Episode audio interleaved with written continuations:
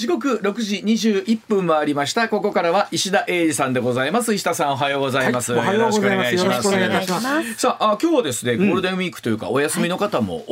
多いというね、はい、中だと思いますまた石田さんこの時期というのは、はい、今日はまあ憲法記念日ではあるんですけど、ニュース自体が世の中動かないそうなんですよまあまあ行政が休んでる裁判所休んでる、ということでまあ、えー、いわゆる突発事故的なやつを除くとですね、うんうん、えー、いわゆる予定校の世界がないんですよねね。そうですよね。ほとんど、はい、なんかイベントとかそんなばっかりで。そうですよね。で特にこの去年ぐらいまでというとコロナの中で今までと違ったゴールデンウィークですっていうニュースはあるんですけど、平場に戻ったら戻ったで、はい、今日なんかはまあいつもと違うゴールデンウィークです、うん、だからあの3年ぶりにあのこんなことやりましたみたいなばっかりね、ね、子どものイベントが開催されたとか、ね、まあ、もちろん今日は憲法にまつわるいろんな集会もあるでしょうけれども、うん、さあそんな中でですね今日は事前に石田さんとですねとある方にインタビューをさせていただきまして、はいはい、NPO 法人あなたの居場所理事長の大空幸輝さ、うん、この方ね24歳お若いんですね1998年の生まれ。喋ってたらそんながりせえんだね。すごいな。で大学在学中に NPO 法人、あなたの居場所っていうのを立ち上げられまして、うん、24時間365日年齢性別を問わず、うん、無料匿名で利用できるチャットの相談室、うん、これが伊佐さん、まあ、時代ですよねまあね、え、チャットということをやったことある人でいうと、うん、年齢がある程度若い人になるのかなそうですね、うん、まあ、あのぶっちゃけた話僕らなんかねこうチャットで打ち込むっていうこと自体が、ちょっと手間というか、うんあ字がうまいこと打たれへんとか、変換間違いしたりとか、ね、ある程度のからの世代の人ももう何ならね、まあ、一番近いのが LINE かなあそう、ね、LINE が短い会話のやり取りがパッパカパッパが続くというのは。えー、うん、近いかもしれんけど、でなんともう1日今1000から1500件のご相談があるということで。でまあ、一つこの NPO 法人を立ち上げたのは望まない孤独をなくすこと、うん、ということで、うんはい、まあ、特に若者の自殺対策というところで、ねうん、まあ、松川さんもどうでしょうお年頃のお子さんいらっしゃるでしょうし、まあ、僕らもそうですけど。まあ、常にそことの向き合いとあるでしょうね。あの若い時に孤独に苛まれるっていうのはある種通過儀礼なんですよね。必ずそういうあの、えーまあ、若い時ってこう孤独感と仲間のまた入ってまたそれもまた嫌な孤独になってみたいなのを繰り返すことが多いんですけどもそれは僕らの時代であって今のこのそれこそネットとか SNS が発達してる中の孤独っていうのがまた違うんかなとうなあると思う、ねそうですよねなんかあのそれこそねあの普通普通にしてるけれども、うん、やっぱりあなんかどこかで孤独って感じるのは大人になったらそういうもんだって思いますけれども、ね、子どもたちにとってそれが初めての経験だったりすると私って本当にとかいろいろ考えたりすることあるんだろうなそれこそなんかクラスとかね、友達のグループとかで例えばこのグループで今日は USJ に借りに行ってるみたいなのがあった時に自分が例えば誘われてないとかみたいなのも今までだったら知らずに住んでいたことを SNS とかで知ってしまうとかってあるじゃないですか。みんなが嬉しそうになんか写真とか撮ってたりするとね。見て、あれ私ってなると。そう。なんで呼ばれてないんやろう。誘ってない子は別に深い意味があるわけとかでもなくみたいなところもあるのかもしれませんし、ねあとまあその最近、うん、まあ、40代ぐらいの方でいわゆるその氷河期世代の人の孤独っていうのはまたこう、うん、またちゃうやろしね所得に絡んでくるからそうなんですよね、うん、でまあもちろんそのね若い皆さんだけじゃなくって、これ年齢性別問わず、まあ、我々の世代、まあ、もっと上の方まで含めて、うん、えー、その孤独孤立というのがあるわけなんですが、その先言ってました孤独孤立というのはそれぞれまた意味が違うんですよよというところ、はいうん、今の国会でも孤独孤立対策推進法案というのが審議されてるんですがこの辺りもお聞きしました、うん、とにかく本当にお若いんですけれどもすっごい細かいことなんかも含めて考えてらっしゃるなというお話でございます、うん、えー、ではその大空幸喜さんのお話伺って聞いていただきましょう。では今朝のゲストです NPO 法人あなたの居場所理事長でいらっしゃいます大空幸喜さんでございます大空幸喜さんおはようございますおはようございますおはようございますよろしくお願いします、えー、大空さん、えー、慶応義塾大学在学中に NPO 法人あなたの居場所というのを立ち上げられまして前下さん本当問題になってますよね、うん、えー、望まない孤独、まあ、これをなくすべくまあね、うん孤独っ問題も後でいろいろ聞こうと思うんですよ難しいよね、うん、だから孤独が悪なのかというとこから入らなあかんと思うほんまはねなるほど、ね、難しいかと思うんですよその話は、はいうん、で24時間365日、まあ、年齢性別を問わず無料匿名で利用できるチャット相談窓口、はい、これがまあ時代だなというふうに思いますよね。うん、ねはい、もちろん、えー、テレビラジオにも多数出演しておられまして、えー、その大空さん今朝はですね若者のお、まあ、政治参加あるいはご自身の NPO 法人の活動、うん、そして今お話ありました、うん、この孤独孤立対策推進法こちらについてもお話を伺っていきますが大空さんあの今24歳5本拝読してたら、うん、生まれ自体は本当にまずは普通のご家庭でというふうにお書きになってましたけれども。そうですね、あの、愛媛県出身ですけれども、うん、あの、愛媛の松山の、まあ、そうですね、普通の家庭出身ですね。で、いらっしゃって、で、ところがその後、まあ、あの、いろいろと終わりだったということなんですけれども、あの、どうでしょう、ご自身のまずはこう、阪戦の前半戦というと思いますけども、うん、ここまでの24年というのはよく振り返られると思いますがどんな感じやったんですかねそうですね。まあなんかこういう取材の機会とかに、こう無理やり振り返る機会が僕もすごく多いんですけど、あの、えー、ただ、愛媛で生まれて、そして、まあ、両親がこう離婚して、はい。で、あんまり僕、その後は僕は家族と過ごす時間がありま、期間がありませんでしたけれども、あの、やっぱりこう、自分自身もある種、望まない孤独を、みたいなものを抱えて、で、学校も家庭もそうだし、いろんなところでこう苦しみながら、うーん、なんとかこう、グレずにたどり着いたっていうような、そういう感じですよね、簡単に言うと。え、まあ、例えばちっちゃな頃からね、例えばご両親がまあそういう形で離婚されたとか孤独を感じるっていうのはまあ多かれ少なかれあるとして、うん、そこでこのそれに対して対策をする NPO 法人を立ち上げようというのが、ね、石田さんなかなか多分学生時代やからねね、うん、あのそのあたりのいきさつというところをちょっとご紹介いただければと思うんですけれどもあもうこれはね、うん、勢いで作ったところがあるんですね。うんで、それはなぜかっていうと、やっぱり学生企業とか最近言いますよね。株式会社を立ち上げたりとか、もしくは、これまでだと同じように NPO を立ち上げる人たちはやっぱりいたわけですね。で、そういういわゆる学生企業とか若者が何か始めるっていうのは、ある程度勢いで始めてるところがあるんですね。だから、こう僕の場合もそういう芸体験があって、そして同時に、例えば一人親家庭悩んでる子供たちが、うん、やっぱ誰にも頼れずにずっと一人悩んでるわけですよ。はい、だから、こう何かやりたいとか救いたいってことではなくて、うん、とりあえず、まあ、電話相談とか対面の相談とか若い人たちがなかなか使えない相談窓口ばっかりの中で、うん、まあ、チャットでそういう一人親家庭の子供たちとかも含めて相談できる場所をとりあえず作るかぐらいの気持ちで始めたのがこのあなたの居場所なんですね。はああのどうでしょうそれこそおっしゃったようにチャット相談窓口とかってね、うん、やっぱ当時やっぱ画期的でしたですかなかったんですかあの、今でもですね、実はこの24時間全国規模で相談を受け付けているチャットの窓口っていうのは私たちだけなんですね、基本的に。うん、今でもやっぱり電話相談とか対面の相談が中心ですね。なるほどあの今私たちたちっておっしゃったんですけどもその、まあ、自分がこういう、まあ、NPO を立ち上げようと言った時になお仲間、まあ、それはあの慶応の仲間さんなのか周りの人なのかなんですか若い仲間が言うたらついてきてわけですよね。うん、そうですあの、まああの、あんま若くはないですけども、え、えっとですね、私たち、まあ、相談窓口をこう始めて、うん、そして、始めたその日に、1日40件相談来たんですね。ほうほうほうで、これはものすごいことだと、要は、もう私たち、まあ、僕がふとその友人に声をかけて始めたんですけれども、うんうん、もうその2人とか3人ぐらいじゃとてもじゃないけど間に合わないっていうことで、うん、もう始めたその日から相談員になってくれるような人をどんどん募集していったんですね。で今結果として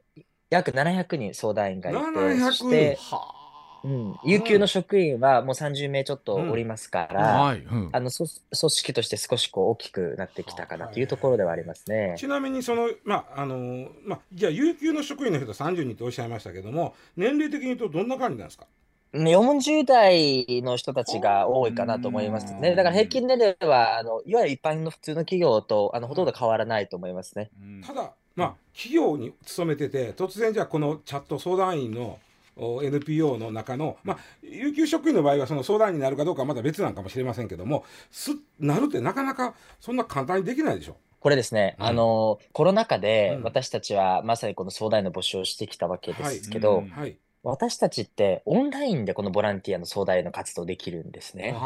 はでこれまでオンラインボランティアっていうのはこれありそうでなかったんですよ。なるほど、なるほど。命の電話でもあれちゃんと事務所があって電話があってですもんね。なるほど。そうなんです。で、うん、さらに例えばいわゆるボランティア活動である清掃活動とか炊き出しとか、うん、こういうのっていうのは対面じゃないとできないんですね。ボランティアのオンラインではできなかったのが、うんうん、私たちは要は自宅でパソコン1台あれば、うん、いつでも自分のちょっと空いた時間に相談のボランティアができるということで始めたので、うん、これまで会社員をしてたりとか、まあ、主婦の方でなかなか時間がなくて、普通のボランティアできなかったっていう層もじゃあ相談やってみようということで、どんどんどんどんこう応募してくれるようになってるっていう感じですね。でもこれ、その孤独、まあ孤立の相談員っていうのは、その誰でもできるもんなんですか、うん、あのエントリー自体は誰でもできるんですね、うんうんうん、ただやっぱり私たちもその相談の質とか安全性みたいなものをある程度担保しなきゃいけないっていうことを考えていますので、やはり書類選考とか面接でその後やっぱりかなり長い研修は受けていただくんです、ただ私たちの相談員8割以上は初めてこのボランティアで相談員やると、要はこれまで何か社会福祉の経験があるとかっていうわけでもなくて、いわゆる普通の人たちが研修を受けた後でボランティアやっていただいてますんで、その研修とか書類選考パスしていただければ、まあ、誰でも相談員としては活動できるということですね。実はこれ5本の中にもあるんですけど、うんうんうん、例えばその研修のそ相談員の研修とかっていうのは例えば他のところだったりすると、うんうん、研修費用に大空さん結構お金がかかったりとか、はいはい、時間がかかったりとか、うん、なかなかやりたくてもできないというかいうケースも多いみたいですよね。うまくいかないそうなんです、やっぱ、うん、えー、相談窓口ってどこも本当に厳しくて、うん、もう国からの助成金も少ないし、うん、いわゆるこう子供の、まあ、貧困とかですね、虐待とかっていうことと違って、うん、この自殺相談っていうのは寄付もね、あんまり集まらないんですよ。特に日本はメンタルヘルスの問題ってやっぱ語ることってのは少しタブーとされてきてますから、はいはい、なかなか寄付も集まらない中で、じゃあどうやってやっていくかっていうと、じゃあ相談やりたいですっていう方から少しお金をいただいて、そして研修をその代わりにしていって活動していただく。これが、まあ多くのこれまでの相談窓口のまあ、ある種ずっとやってきたやり方なんですね。うんんだからこうじゃないと、まあ、むしろこう、なんていうんでしょう、持たないというかですね、なるほどもうそれ以外の方がなかなかなかった。ただ私たちは、やっぱりそれだと、特に現役世代の人とか相談やりづらいと、もうどの相談窓口も高齢化してますから、それじゃダメだということで、相談員になる方からはお金はいただかない。うん、その代わり、寄付、これまで要はメンタルヘルスの問題、なかなか関心なかった企業さんとかに直接会いに行って寄付をお願いしてもらったりとか、はい、まあ、国の助成金をしっかりもらっていこうとかですね、うん、まあ、そういういろんなこれまでやってなかったこともちょっとチャレンジしながらやっているっていう NPO になりますね、うん、相談員の方っていうのは、年齢的にどんな感じなんですかこれもですね、あの、まあ、30代とか40代とかの方、いわゆる現役世代の方が中心ですそうですか。あの一方でこうね例えばそういった命の相談とかになってくると、大空さん本当このニュアンスって難しいなと思うんですよねこういうふうな形で会話をすれば電話口レベルで、あこの人はちょっと声が暗そうだなとかなんかそういう部分って終わりかなと思うんですけどチャットのメリットまあ、あるいはデメリットみたいなところもあるかもしれませんが、そのあたりっていうのはやっておられていかがですやっぱそこが難しいところで、うんおっしゃっていただいたように、電話とか対面だとこう声のトーンとか、うんまあ、もしくはその声そのもので男性か女性かって、まあね、ある程度性別のあの身体性が分かったりもするわけですけれど、息遣いとかもそうですね。で、そういういわゆる非言語コミュニケーションみたいなものが、うんこう、チャット相談の中だと全くないわけですよ。だからテキストのその文字だけで、その人のことを想像しながら相談していかなきゃいけないんですね。で、これはやっぱり一つ難しいところだと思います。やっぱり我々話を聞く側としては、その人が今どういう気持ちなのか、どういう感情なのか、どれぐらいのそのモチベーションでここに来ているのかっていうのがやっぱりわからないというのは非常に限られた情報しか得ることができない。ただ一方でですね、うんうん、これ相談をする側の目線に立ってみると、はいはい、特に若い層は今ほとんど電話を日常生活の中で使っていないということが明らかになってます。だから、だからで、こうやって電話でですね、次自分が何を言おうとかっていうふうに考えながら話すというのは、やっぱり少し難しいっていう場合があるんですね。あのそれをすごく実感ありまして、大空さんまさにおっしゃったように、私、本当、息子、娘と同い年なんですけど、本当にその世代って、ちょっと僕らが電話すると、親だからっていうのもあるんでしょうけど、本当、面倒くさがりますよね。あのだったらもう、そのレベルだったら、もう LINE で送ってよっていうことってのは、大空さん、実感としてやっぱり世代としてお感じになります、そこは。そうですね、それはものすごくあるんですね。はい。それはものすごくありまして、で、はい、これはですね、もちろん、その電話だと話しづらいっていうのと、プラスアルファ、うん、このテキストの文字を入力していくと、うん、これは自分のその溢れ出る感情っていうのをどんどんどんどん書き込むことができて、さらにそれを読むことができるんですね。はい。で、悩みを抱えている方の多くは、一つではなくて、複数の悩みというのを同時に抱えています。だから、うんもう自分が何に悩んでるかすらわからない状況に陥っている方が多いので、チャット相談の場合は、相談員とつながるまでのその待ち時間に、どんどんどんどん、私たちの窓口で言えば、AI のチャットボットっていうのと会話をしてもらって、自動的に会話してもらって、そして悩みをもうあえて吐き出してもらう。そして読み返して客観視してもらうってことをやる。これやると、ある程度あ自分がこれに悩んでたんだっての分かってすっきりしましたっていうような方もやっぱり一定数いらっしゃいますね。その相談員の方、まあ、おそらくいっぱい電話ってあえてごめんチャット来てるから待つことになるんだけど、うん、その間は間は、え人工知能の人人じゃねえや人工知能があまあ言ったら相手してくれてるわけですかそうなんです。まさにその通りで、うん、これまでの電話相談とかだと、もうプルルルルってずっと待ってるだけだったんですね。ええで、これが私たちのような窓口だと、もう会話をあえてしてもらうことができると。いうことで、うまくこの待ち時間の有効活用をやってるっていうことですね。ということは実際に相談員の方とチャットでやりたりする頃にはある程度お悩みが整理できてる形になってる。そうん、なんです、うん、なのでその整理した段階ですっきりしましたって言ってもう生身の人間の相談員と話す前に退出される方もチャットから出ていかれる方もやっぱいらっしゃるんですよ。なるほどあのそれで言うともう少し深いところでねお聞きしたいんですけれどもさっきうちの石田が言いました通り、うんうん、孤独もいろんな孤独があって、ねうん、今回、えー、その大空さんお作りになった「あなたの居場所は」望まない孤独をなくすということが一つの大きなテーマということなんですが、この「望まない孤独」というのを大空さんどんなふうに解釈すればいいでしょうか、うんえ、望まない孤独っていうのは、こう、頼りたくても頼れないとか、話したくても話せないっていったような、まあ、状況のことを指しているんですね。で、おっしゃる通り、日本語の孤独っていうのはいろんな意味を含んでるん、です。はい。これ、英語だとですね、直訳すると孤独はロンリネス。うん、ロンリネ皆ス、さん聞いはたことあると思います。うん。ロンリネス。はい。で、もう一個実はですね、ソリチュードという単語があるんですね。ソリチュード、で、い。うん。ええで、このソリチュードが何かというと、ソリチュードというのは、まあ、一人で、まあ、望んで、自ら一人で向き合う時間、うん、人間関係から離れるような時間。井の頭五郎井の頭、その例えが分かる。はい、一人が、ええからあの人は一人でご飯食べてはんなるほど、それはソリチュード。えー、自分で望んだ一人ということですよね。はい。一人ご飯、一人ごうん、なので、まあ、日本語に直すとですね、まあ、孤独というよりも孤高とかですね、そういう言葉の方がおそらく近いんですね。いわゆるこう、ムーミンとか、ああいう文学の世界の孤独というのは、どちらかというとこのソリチュードを指します。ます。なので、はい、孤独孤独は愛するものだとか孤独が人を強くするっておっしゃる方は結構いらっしゃって、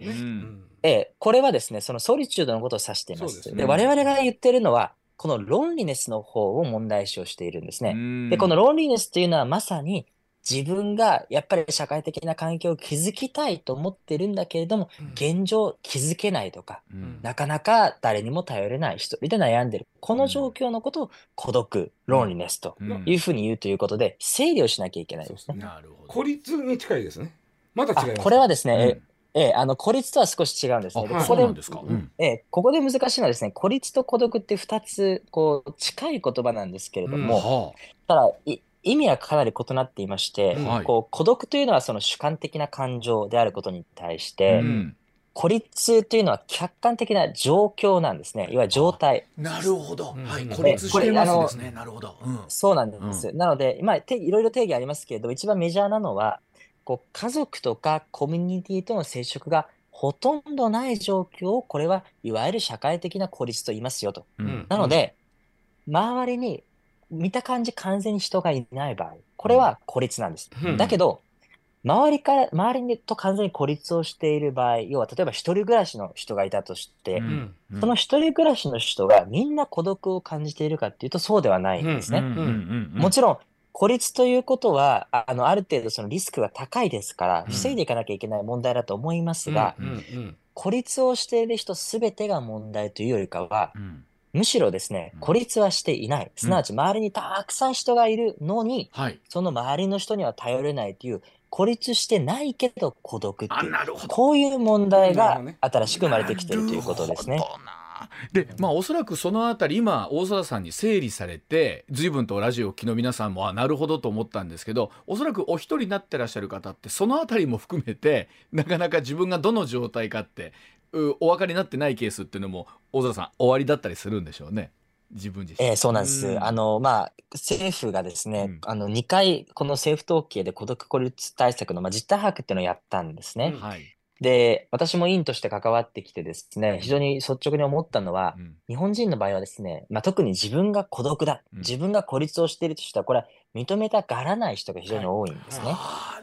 い、ですから、たとえこう調査をしてですね、じゃああなたは孤独ですかって聞く、いわゆる直接的に聞くものと、うん、孤独ですかとは聞かないんだけれども、どれぐらいの人付き合いがありますかとかって聞いて、客観的に孤独の状態を把握する2通りあるんですが、うん、両方で聞いても、なかなか正直な答えというのは返ってこないなという印象はありますね。はあ、これはどうでしょう、大空さん、そのあたりは携わってらっしゃって、どんなところに原因があるというふうに思われます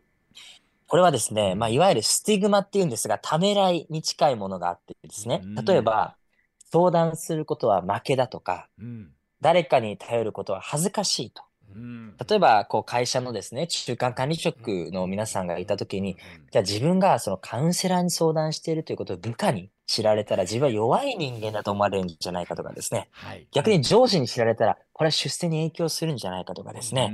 なんかやっぱ自分の悩みというのを他の人に吐き出すということ、そのある種自分の悩みというのをこう吐露していくことそのものが、やっぱり恥ずかしくて、やっぱ隠さなきゃいけない行為だっていうふうな、まあ、風潮というか価値観というのが根強くあるということが、まあ、一つ原因だと思いますね。はあ、そのあたりというのは、その AI のチャット、あるいはその後、えっと、相談員の方となる中で見えてくるものってのありますかあ、このまたやっぱりためらってらっしゃるなっていうところっていうのは。この私たちの匿名の相談窓口は1日1000から1500人の人から今相談が来るんですね。うん、でこれはかなり多くあの非常に多い数なわけですけれども、どうしてこの、まあ、2020年の3月にも窓口立ち上げましたから、3年間ですよ。3年間でどどうしてこれだけの規模が来るかってうって、やっぱり顔も明かさなくていい、名前も教えなくていい、声も出さなくていいっていう、この完全匿名の相談窓口というの需要が非常に高いということなんですね。だからそういう窓口というのも作っていく。まあ一番最初はその家族とか友達とか学校の先生、知り合い、職場の人とかっていうふうになると思うんですが、まあ、その選択肢の中に匿名の相談窓口みたいなことが、うん、まあ、入ってもいいだろうと、いわもっとカジュアルなね、相談窓口の使い方っていうのをされてほしいなっていうのはありますよね、うん、あの相談がチャットというを使ってということなのでどうしてもその相談される方の年齢もそんなに例えば高い人はいてはれへんのかなと思うんですが大体、えー、どれぐらいの年齢の人が多くて男女でいうと大体どんな人が多いんですかあの相談されてくる方って。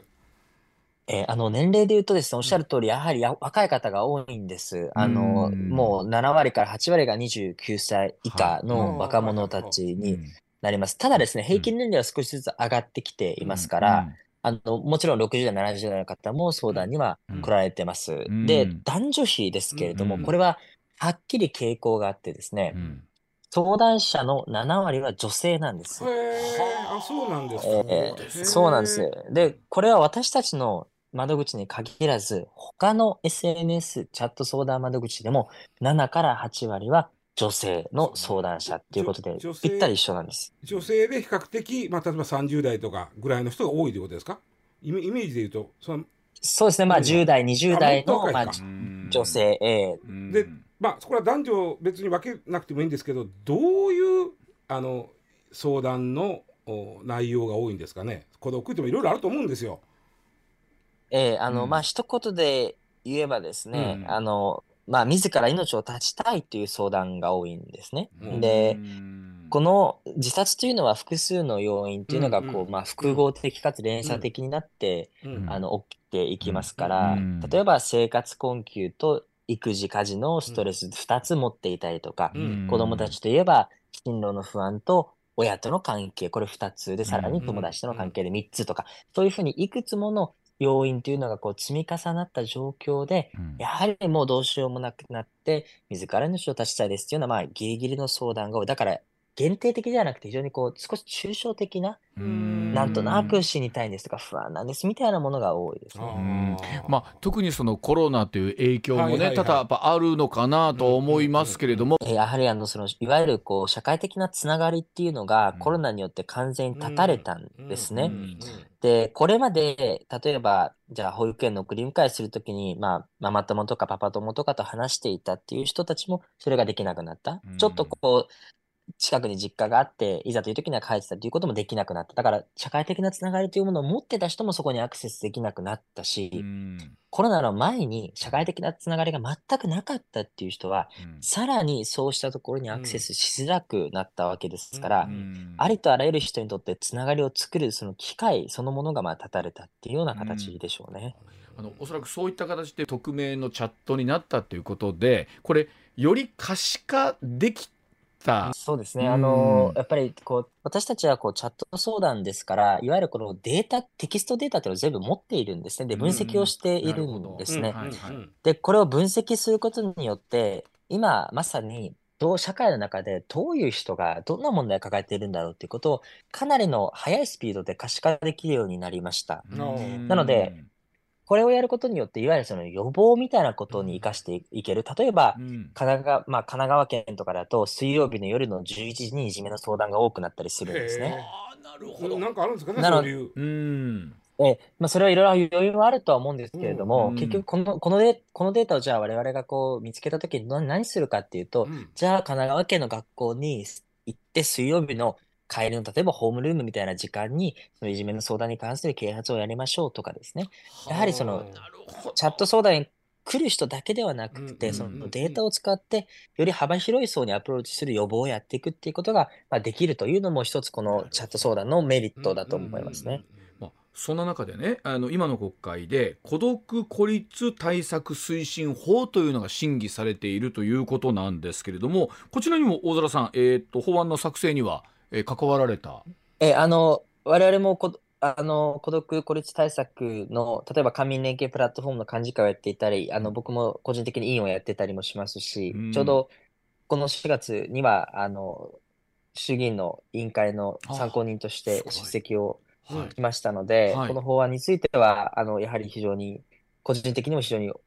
思いを持って見ていたところですね。どんなふうな法案と我々理解すればいいでしょうか。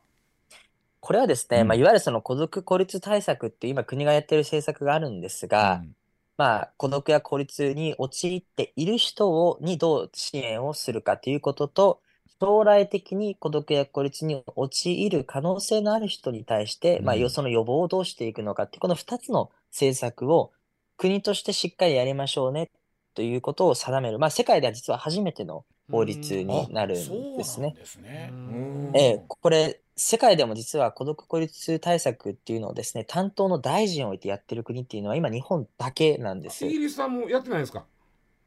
え、イギリスの場合はですね、はいこれ孤独だけなんですね。孤立はまず入っていないのと、なるほど。プラス、イギリスもですね、孤独担当大臣という、日本語に訳したら大臣というのがいるんですが、うんこれはですね、いわゆる政務官級の役人がやって、なるほど。まあ、あの、まあ、議員がやってますけど、政務官級の役職なんですうね。ん日本の場合は、その閣議に出席する大臣が、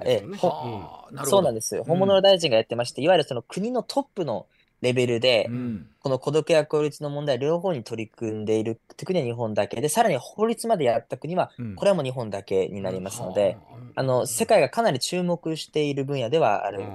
ことは間違いないですね。で、この法案が成立するということになってきますと、実際どんなふうなことが変わってきそうですか、岡田さん。この法案はですね、いわゆる理念法って言われるですね、まあその、この取り組みを進めるという理念を定めた法律ですから、今すぐに何か人々の暮らしが変わるとかですね、はい、なんかこう、あの大きなルールが変わるとかっていうことではないんです。うん、ただし、あの社会のあらゆる分野の中でこう孤独や孤立に取り組んでいる団体があったりとか企業があったりします、うん、でそうした団体や企業がよりそうした活動をしやすくなる環境が整ったり、うん、もしくはそれぞれの今皆さんがお住まいの自治体ですね、地方自治体の中で、この孤独孤立対策の地域協議会っていうのを作るというのを努力義務で入ってるんですね。なので、おそらくこれからさまざまな地域の中で、この孤独孤立対策協議会っていうのが、えできていきます。で、この協議会の中で、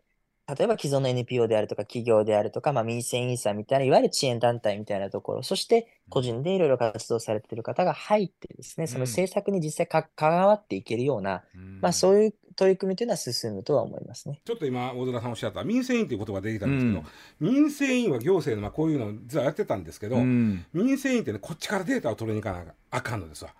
だからどこに誰が住んでるかというのは行政が教えてくれへんから。ああそうなんですね。こっちが先祖代々持ってるデータで、うん、ここの人は孤独孤立してはるとかね、うん、行くんですよ。それ,、はい、それをなチャットというその非常にアクセスしやすいもんで。えー、が入り口であってでそれでいろんな人が向こうから言ってくるでそれまたデータ化できて、えー、もちろんプライベーシーは消した部分で有効活用ができるとなったら今までなかったパターンなんですよこれ実は。うん、これはとってもあの有効に使えるなと今ずっと考えてたんですけどね、うん、あの民生の人本当困ってはるんですよね、うん、あの今のはなかなかね、はい、自分からであのどんな人が自分のエリアに住んでてどんなに困ってるなんて分かれへんですよそのあたりの、あのコミュニケーションみたいなものってのは大空さん終わりなんですか地域のそういった皆さんとは、えーうん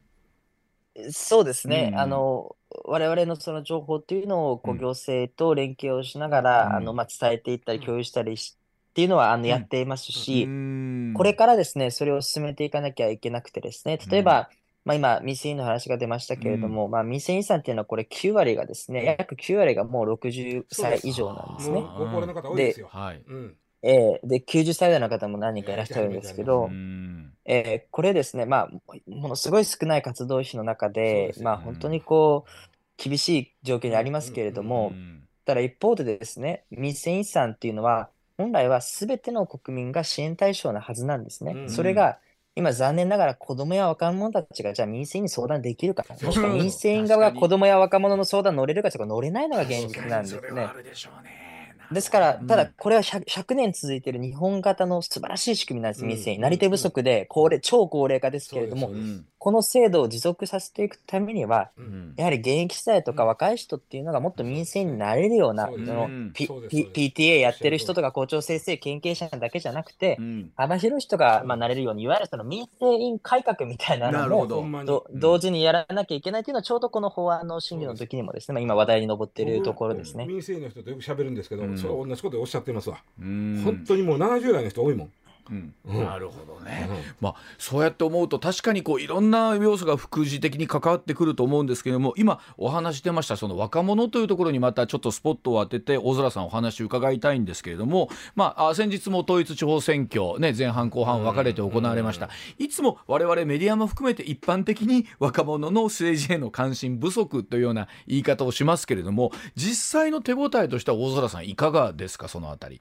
極めて限定的でしょうね。うん、あの、個人的に思うのは、うん、僕も含めてですね、はい、こう声を上げられる若者と、まあ、そうでない若者、すなわち、もう我々の相談窓口に来るような、今日100円しか持ってなくて、そのパンを買うかどうかみたいな若者もいるんですね。はい、で、要はその世代間ではなくて世代内の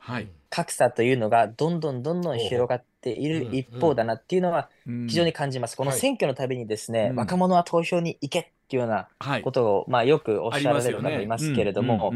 まあ私たちの窓口に来る若者にですね、うん、じゃあこう相談を乗っていて大変ですねと、まあ、大変なの分かったけど今週日曜日投票日だから投票行ってくださいなんていうのはこれ口が裂けても言えないわけですね。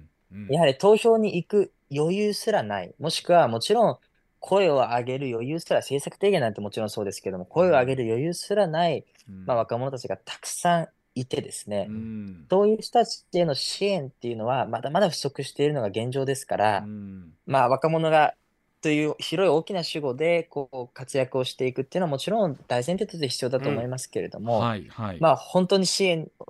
が必要としている若者たちに、うん、まあ、そういう支援の手が届くような社会を僕はやっぱり優先的に個人的に作っていきたいなとは思ってますね、はい、まあ、本当あの確かにおっしゃるように個人差っていうのは随分あると思うんですけど、まあえー、それこそ若者は将来に対してね それこそ俺たちの頃には年金出ねえしなとかというようなくくりみたいな感じがあるっていうふうにありますけれどもなんかどうでしょうなんかそういうふうなところっていうのは一般的にでもあるんでしょうかねそれともこれも極めて我々限定的なものをピックアップしちゃってるとところがあるんでしょうかあのまあサンプルはどこも限定的だと思いますけれども、うん、ただあのまあ例えばじゃあ明るい希望があうんうん、あるっていうような話っていうのをこう、まあ、意識的にした方がいいなっていう気はするんですね。うん、っていうのはその、まあ、えー、冷静に考えていくとですね、うん、当然、あのまあ、未来に希望があるような話っていうのはあまり見つけるのは難しいわけです。はいはい、うん、えただですね、例えばじゃあ私たちのこの窓口というのは、うんまあ、この相談員の若い人も相談員いますけれどうも、んやっぱり何かしらのこう自分が非常にこう苦しい経験をしてきた人が多かったりもするんですうね。んで、同時にまあ、もしかしたら私自身もそうかもしれませんけうど、んあの、何かその経験があって、原体験があって苦しい思いをしうて、んでもそれでも誰かのためにこう、例えば手を差し伸べようと思う。うんっていうような人は間違いなく増えています。で、今、いわゆるその、先ほど世代内閣差と申し上げましたけど、うん、その余裕のある若者の方もですね、うん、じゃあ今起業する若者というのは、うん、まあ、これはもう99%何らかの社会問題解決するということを言って起業してます。はい、確かに。なので、基本的に何かしらの社会問題解決するための手段として起業を選んでます。で、まあ、立候補している若者はちょっと個人的には別だと思いますけれども、うん、あのただ社会的にこうある種、まあ、前に立ってですね、うん、世代を引っ張っていくんだみたいな気持ちを持ってやってる人は、誰か同じ世代の人に手を差し伸べようと思ってる人はたくさんいるっていうのは一つ大きな希望だとは思います、ね、最近本当確かにねいろんな形で、うん、いわゆるスタートアップの企業を立ち上げようとか、ベンチャーを立ち上げようっていう若い人たちと会う機会多いんですけど、うん、本当皆さんすごい志がピュアなんですよ、今までになかったサービスとか商品提供して、新しく立ち上げよう自分が二十歳の時にこんなこと考えたかなって思う、どうでしょうやっぱりそれは既存のものに対してもやっぱり期待できないみたいなところもあるんでしょうかね大空さんね。そうですね、うんうん、それももちろんあると思いますし、まあ、平たく言えばその、いわゆるこういい育ちのいい人が多いということはあると思いますね。あの要は、うん、高等教育を受けて、そしていわゆるこう高校生の時からこうボランティア活動であるとか社会的な活動というのを、うん、まあ、やれる層っていうのは非常に限定的になっってるんですね。でだからそういう層っていうのが、まあ、非常にこう質の高い教育とプラスアルファ豊富な社会経験っていうのをこう非常に若い時期から積んでいて、まあその結果として、まあ、幸いにも他の世代にも手を差し他の人にも手を差し伸べようというふうに、まあ、思ってもらって要はこうすごく育ちのいい子たちがあのいい子たちがやってるっていうことに尽きるんだと思いますけどね。あのそれこそお医者さん今日ねほら、うん、2070年の人口が8700万人にどうやらなりそうだ、まさに本当大空さんたちが、えどうでしょう50代後半になってくる頃だと思うんですけれども、まあ、こういう数字にも小沢さん敏感になってくると思うんですけれども今日の政府の統計のあの8700万人になっちゃうとかっていうところ含めてどんなふうにお感じになりますですかそうですね、うん、まあもうこうこれ以上うるたえててもあまり仕方がないのかなっていう気はするんですね、こここまでくると。例えば、まあとまあ、人口が減るのはあの、まあ、もうなかなかこれをペースを緩めるのは難しいですから、うんうん、あの置いといてですね、非常にこう今回の発表で重要だったのは、いわゆるその生産年齢人口が減っていくっていうことですよね。うんはい、いわゆる労働力不足になると。うんはいうん、だからこの生産年齢人口っていうのは、まあ15から64歳、まあ65歳未満って言われてますけども、これ単純に OECD の定義なんですね、この60、で、これ要は15歳から64歳で高校生も含んでるわけですよ。なるほど。うん、で、65歳、66歳の人とかっていうのはもう元気で今働いてますよね。だから、そのそもそもの労働生産、まあ年、生産年齢人口のその定義そのものが、多分現代の価値観とあまり合ってないから、その非常にこう現代の価値観とミスマッチされた定義の中で出された、あの発表なので、うん、あまりうろたえるなと。で、はい、まず要はその、例えば、今、働き控えしてる人がたくさんいるわけですよね。私たちの窓口でも、まあ、当然、こう、主婦の方で、専業主婦の方で、まあ、労働問題悩んでおられる方たくさんいるんですけど、その年収の壁があって、で、その年収の壁によって、働きたいんだけど、働き控えをしてる人たち、で、これは年収の壁を撤廃して、女性の労働市場への参入雇用、参入をより流動化したりとか、うん、まあ、まだやんなきゃいけないことがたくさんあって、それやってないわけですから、うんうん、それをやってから、まあ、みんなで、みんなでどうしようかって騒ぐっていう、そういう感じなのかなという気がしますね。統計もちょっと控えめにさ、あの外国人が1割になるけど、もっとなると思うよ、俺。ああ、なるほど。今、で、あとね、僕もその、まあ、テレビまあ、これはラジオですけど、今喋っていただいてるラジオですけど、テレビとかそういうメディアがね、なんかこう、どういうか悲観的な報道ばっかり流すじゃないですか。もうあれがね、どうもやる、子育ては大変やでとかさ、もう、もうあの仕事と両立とか無理やでとかさ、こで結婚したら、もう自分のあのお小遣い減るでとか、絶対それぞれの財布でやってるのが楽しいでとか、そんなこと言われたら、誰もさ、結婚もせんし、子供作らへんわな。これ、大空さん。もうちょっと、なんかと思うねメディアが。そのあたり、同世代のいわゆるこう平場トークではどんな風潮をお感じになります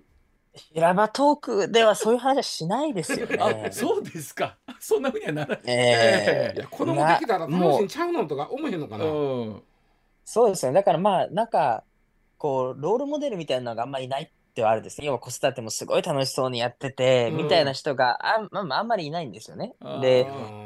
そそれそれは、まあ、きっとこれまでもあんまりなかった部分っていうのはあると思うんですけど、うん、でもなんとなくこう空気感によって、うん、あのまあ、とりあえず家族を作るみたいなことが、ある種なんか一人前みたいな時があって、はい、まあ、そこに向かってなんとかこうまあ、ごまかしごまかして言ってた部分っていうのは社会の中であると思うんですね、うん、人生設計の中で。うん、まあ、それが今極めて冷静にみんなが見ていて要はこう、うん、なんだろうもう気づいてしまった感じですよね。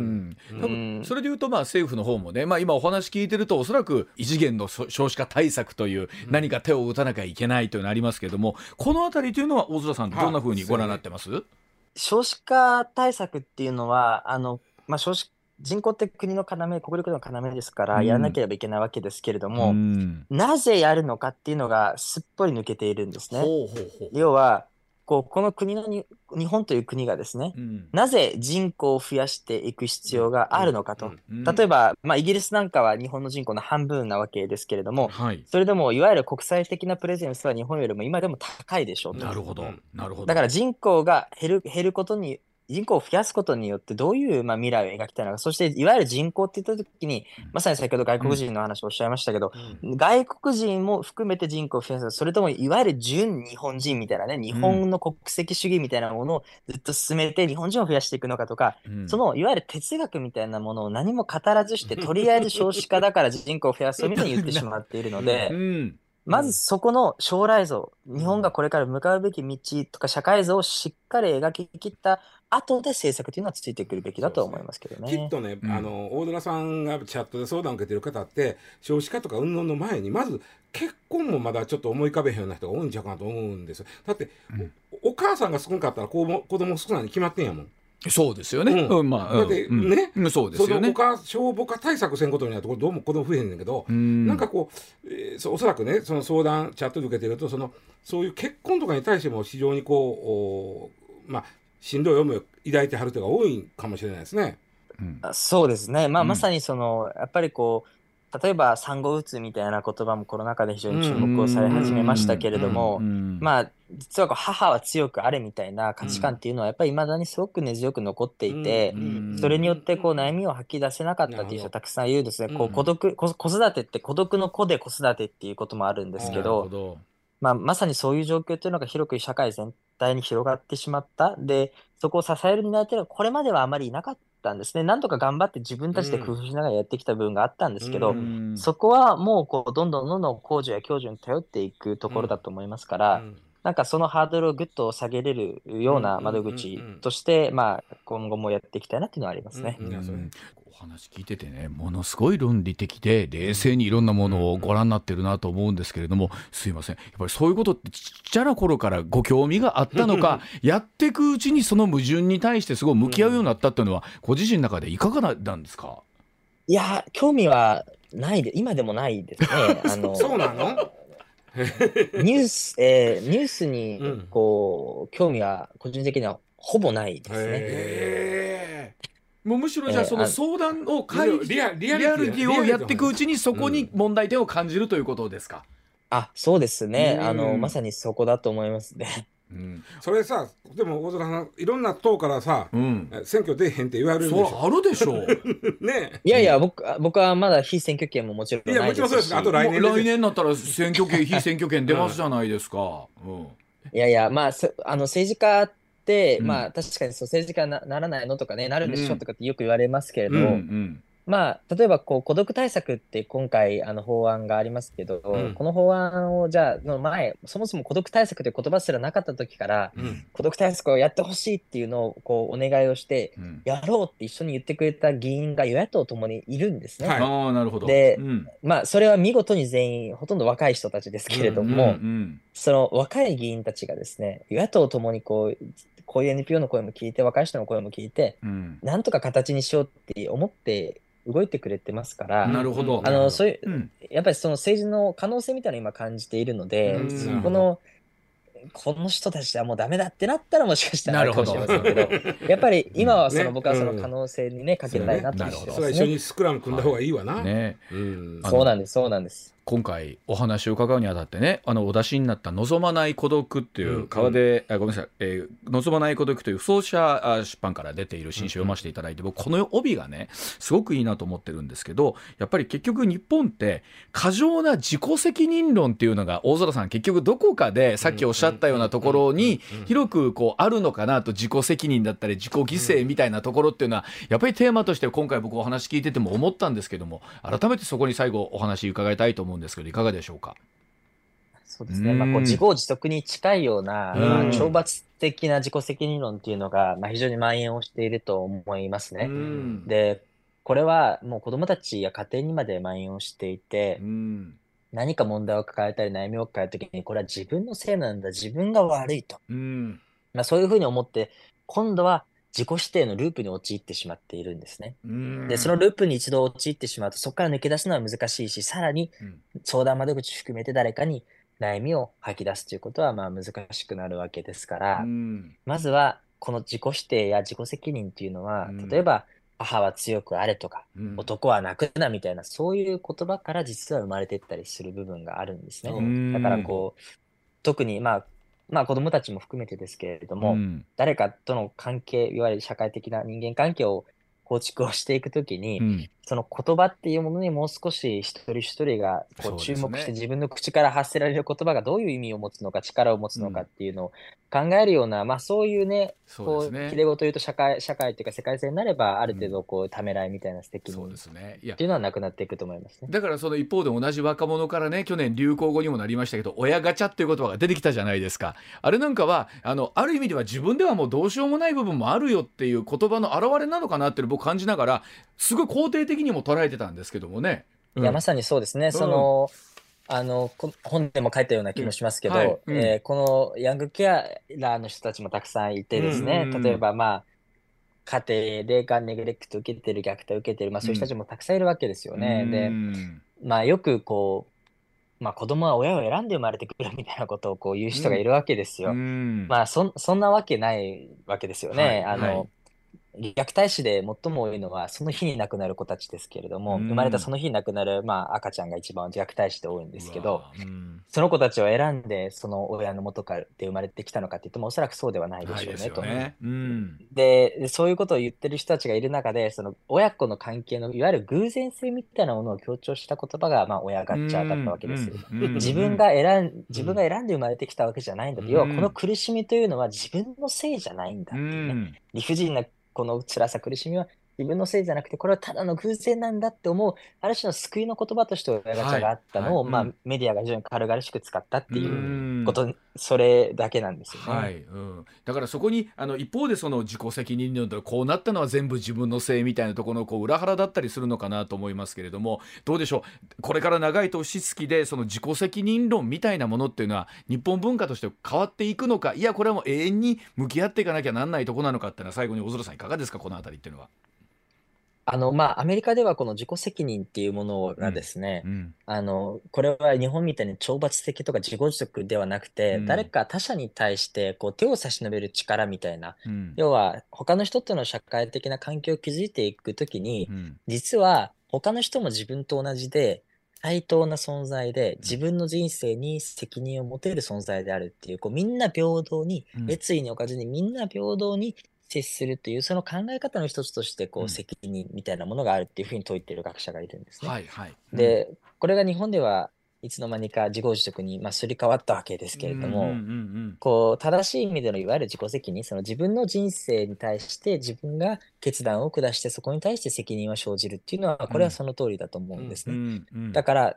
他の人も同じように自分の人生に責任を持って生きている人たちなんだっていうふうにみんなが思えるような社会っていうのが、まあ、自己責任っていうことの正しい捉え方だと思います、自分で人生決められたらまず幸せもんなそうですね、うん、そうでないケースがあるからこそ窓口口にね、チャットの窓口にっていう方いらっしゃると思います。いや、細田さん、今日は本当にあっという間にお時間過ぎました。本当まだまだ聞きたいことあるんで、またぜひ機会ありましたら、あの番組の方にもご出演いただければと思います。はい、ありがとうございました。どうもありがとうございました。えー、NPO 法人あなたの居場所理事長でいらっしゃいます大空幸喜さんでした。どうもありがとうございました。時刻6時56分になりました。では今日の深掘り解説こちらです。怠け者の毛皮に人類を救うかもしれない抗生物質がというお話でございます怠け者の毛皮に抗生物質生産菌なるものが潜んでいる可能性があると中米コスタリカの研究チームが発表しましたえー、深刻化しています抗生物質が効かないスーパー耐性菌の問題に力をもたらすかもしれないということで研究者らが期待をしているということなんですねさあその石田さんに最新の抗生物質事情と、うん、この怠け者の我は一体何がすごいのかというところをお聞きしたいと思います、はいはいえっと、まず怠け者の話がき行くと、はい、コスタリカというのはあの、えー、南米北米をつなぐこの中米の間にあるパナマの隣の国なんですけどね、まあ、僕らあの選挙でいうコスタリカ方式とか言いますよね。まああの中米の国にしてみたら珍しく 安定した国なんです、えと、民主主義がかなり安定した国で、うん、まあ、観光業も盛んですしね、うん、の昔は農業があったり、まあ、観光業とか金融業、うん、これ金融業やるもた安定しないと無理です確かにであとねあと実は製薬業も盛んなんです。そうですか。うん、その中米には指して怒られるかもしれんけど、いやいやうん、安定した国で、うん、で、その中に怠け者っていうのは、まあ、観光の、まあ、目玉。うん、なんで、まあ、あの辺、別にコスタリカ以外以外にもいてますよ。うん、で、えー、あの、怠け者保護施設があるわけです、コスタリカには。怠け者を見見に行くのがよくわからないじーっとしてるのずっと見てどうおもろいんか分からへんけど今冷静にしたさんが「怠け者怠け者」って言ってて、うん、怠け者ってこんだけ言ってたら本当にかわいそうな名前ですよね怠け者木の上でじーっとしてねあれじーっとしてて要はあの食べられへんなって言うから、はい、じーっとしてるから食べられへん。へんで動いてまうと、うん、怠け者の死因の半数以上は、うんあの排便お尻に下に降りた時に、うん、えー、捕まるあらそれやっぱ動かないというのがただ種を保存するのに非常に大事なことなんですで怠け者ってねあまりにも動けへんから、うん、にね藻が生えるんです藻が生えるだから緑色になるんであいつら緑色になるからまたこれ草にあ木に混じったら分からへんっていうのが僕らが動物園とかで見てる怠け者は結構白っぽいとかグレーとかじゃないですかね緑です綺麗にされてるんですか動物園ですごいその藻を食べるガーもおるんで、うん、そのガーの糞がまたその体の藻の肥料になって。もが生えるというじゃあリアル怠け者は相当相当な感じなんですね怠け者の皮膚の上にはいろんな細菌とか、まあ、真菌、まあ、キノコとかの仲間やな、がおるというかカビが生えてるわもうその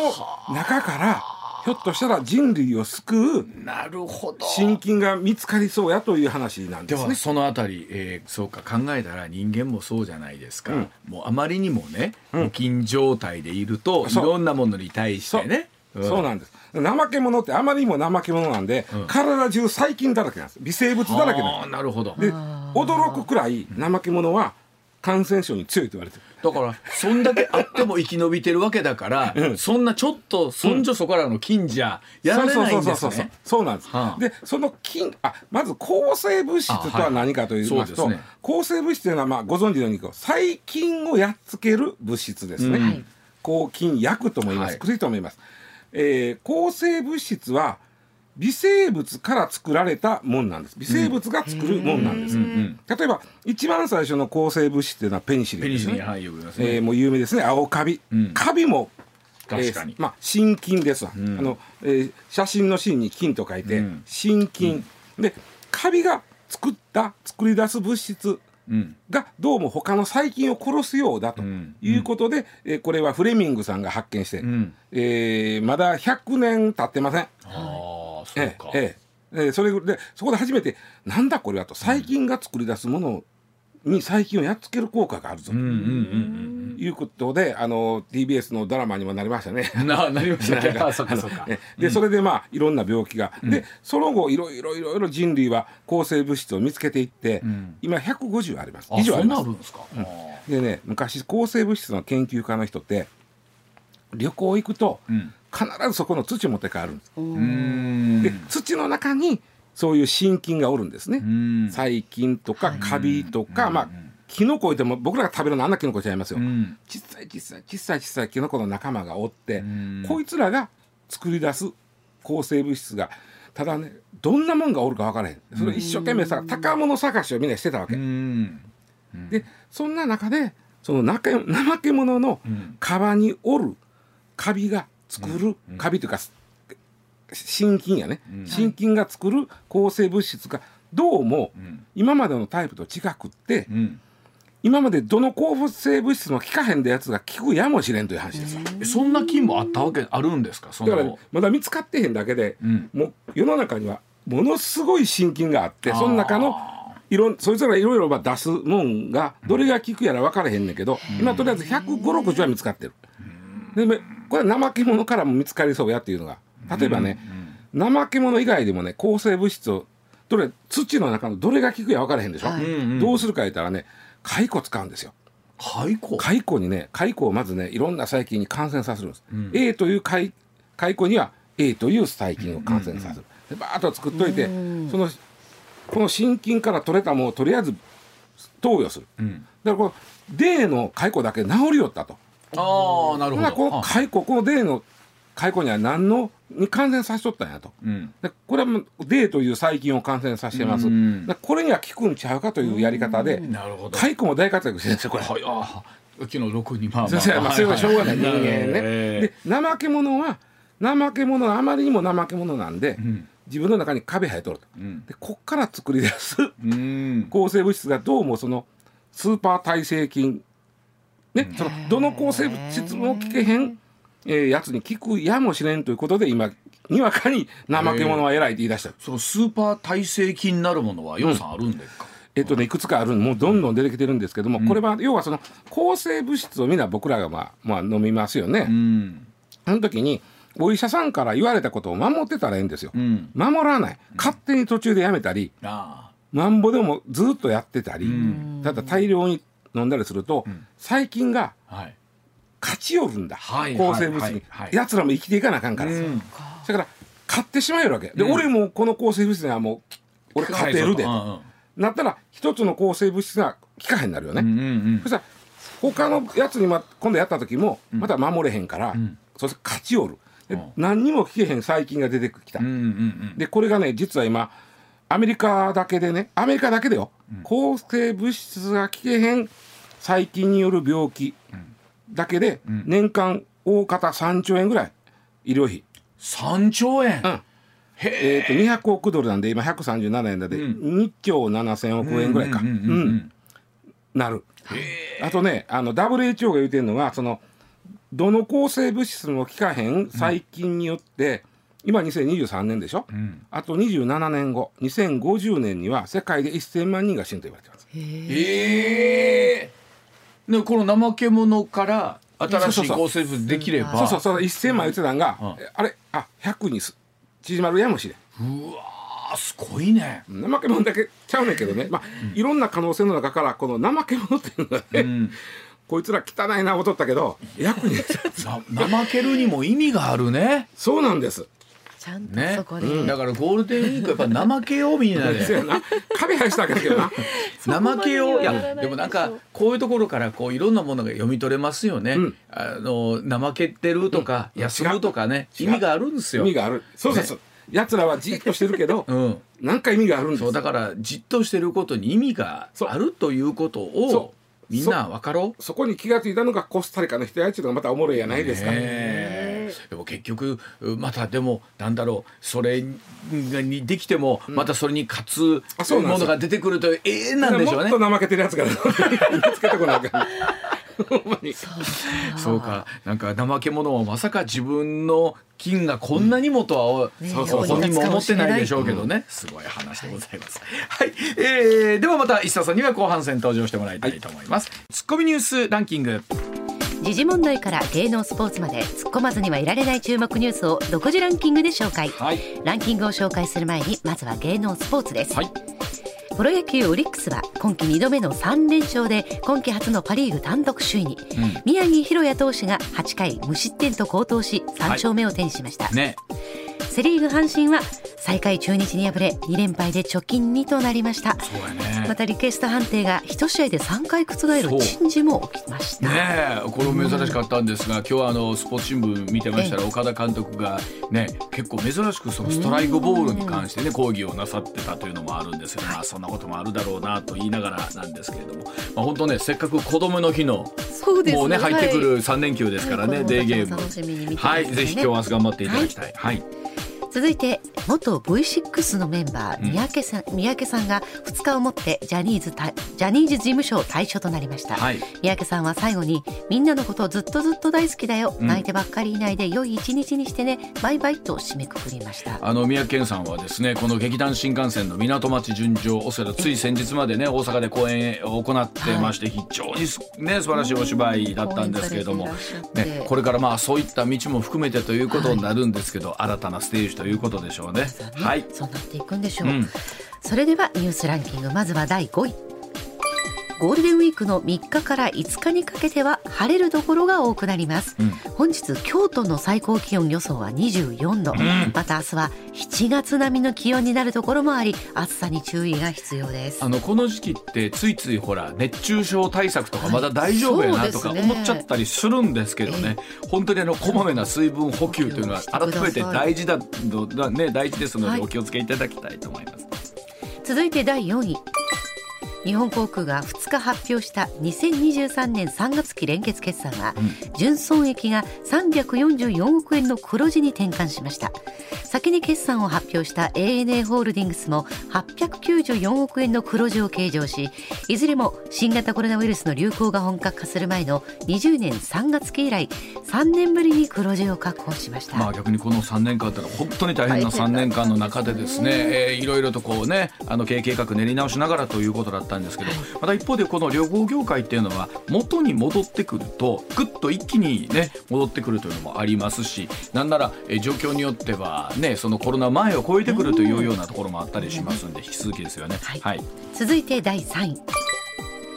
岸田首相が7、8両日に首相就任後初となる韓国訪問を表明しました、うん、ユン・ソンニョル大統領と7日にソウルで会談し北朝鮮対応などで緊密な連携を確認したい考えです、まあ、先にユン大統領が、ね、日本に来られてというところで、えー、まずは首脳外交というところで、今度は日本がということなんですけども本当に新たな日韓関係をどう構築していくのか大きなテーマだと思います続いて第2位国民主権基本的人権の尊重と平和主義を唱えた日本国憲法が1947年5月3日の施行から本日76年を迎えました。デジタル社会の人権など新たな論点も加わり憲法論議は多様化しています、まあ、新聞各紙でいろいろと調査をしている中で例えば読売新聞の今朝の一面の見出しを見ると、はい、えー、憲法改正に賛成は61%一方で朝日新聞は変える方が良いと答えた方が37%これ質問の仕方とかいろんな状況によって変わってくるし、はい、皆さんの考えというのも、えー、それぞれラジオを聴る皆さん終わりだと思いますが、やはりこの5月3日というのは憲法といどうあるべきなのかというのを考える一つの大きな機会ですね、はい、続いて1位は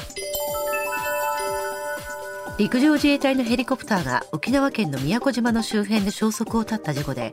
陸上自衛隊は2日海底から操縦席を含めた機体の胴体部分など主要部を引き上げたと発表しましたフライトレコーダーも回収したということで事故原因の究明を進めることにしています昨日も少しお伝えしましたがこの事故が多かったのが4月の6日ですからもう言ってる間に1か月近くというところになりますよね、ね、このフライトレコーダー回収できたということなので一体どんなことがあったのかっていうこと本当に多くの方が知りたいと思っていると思います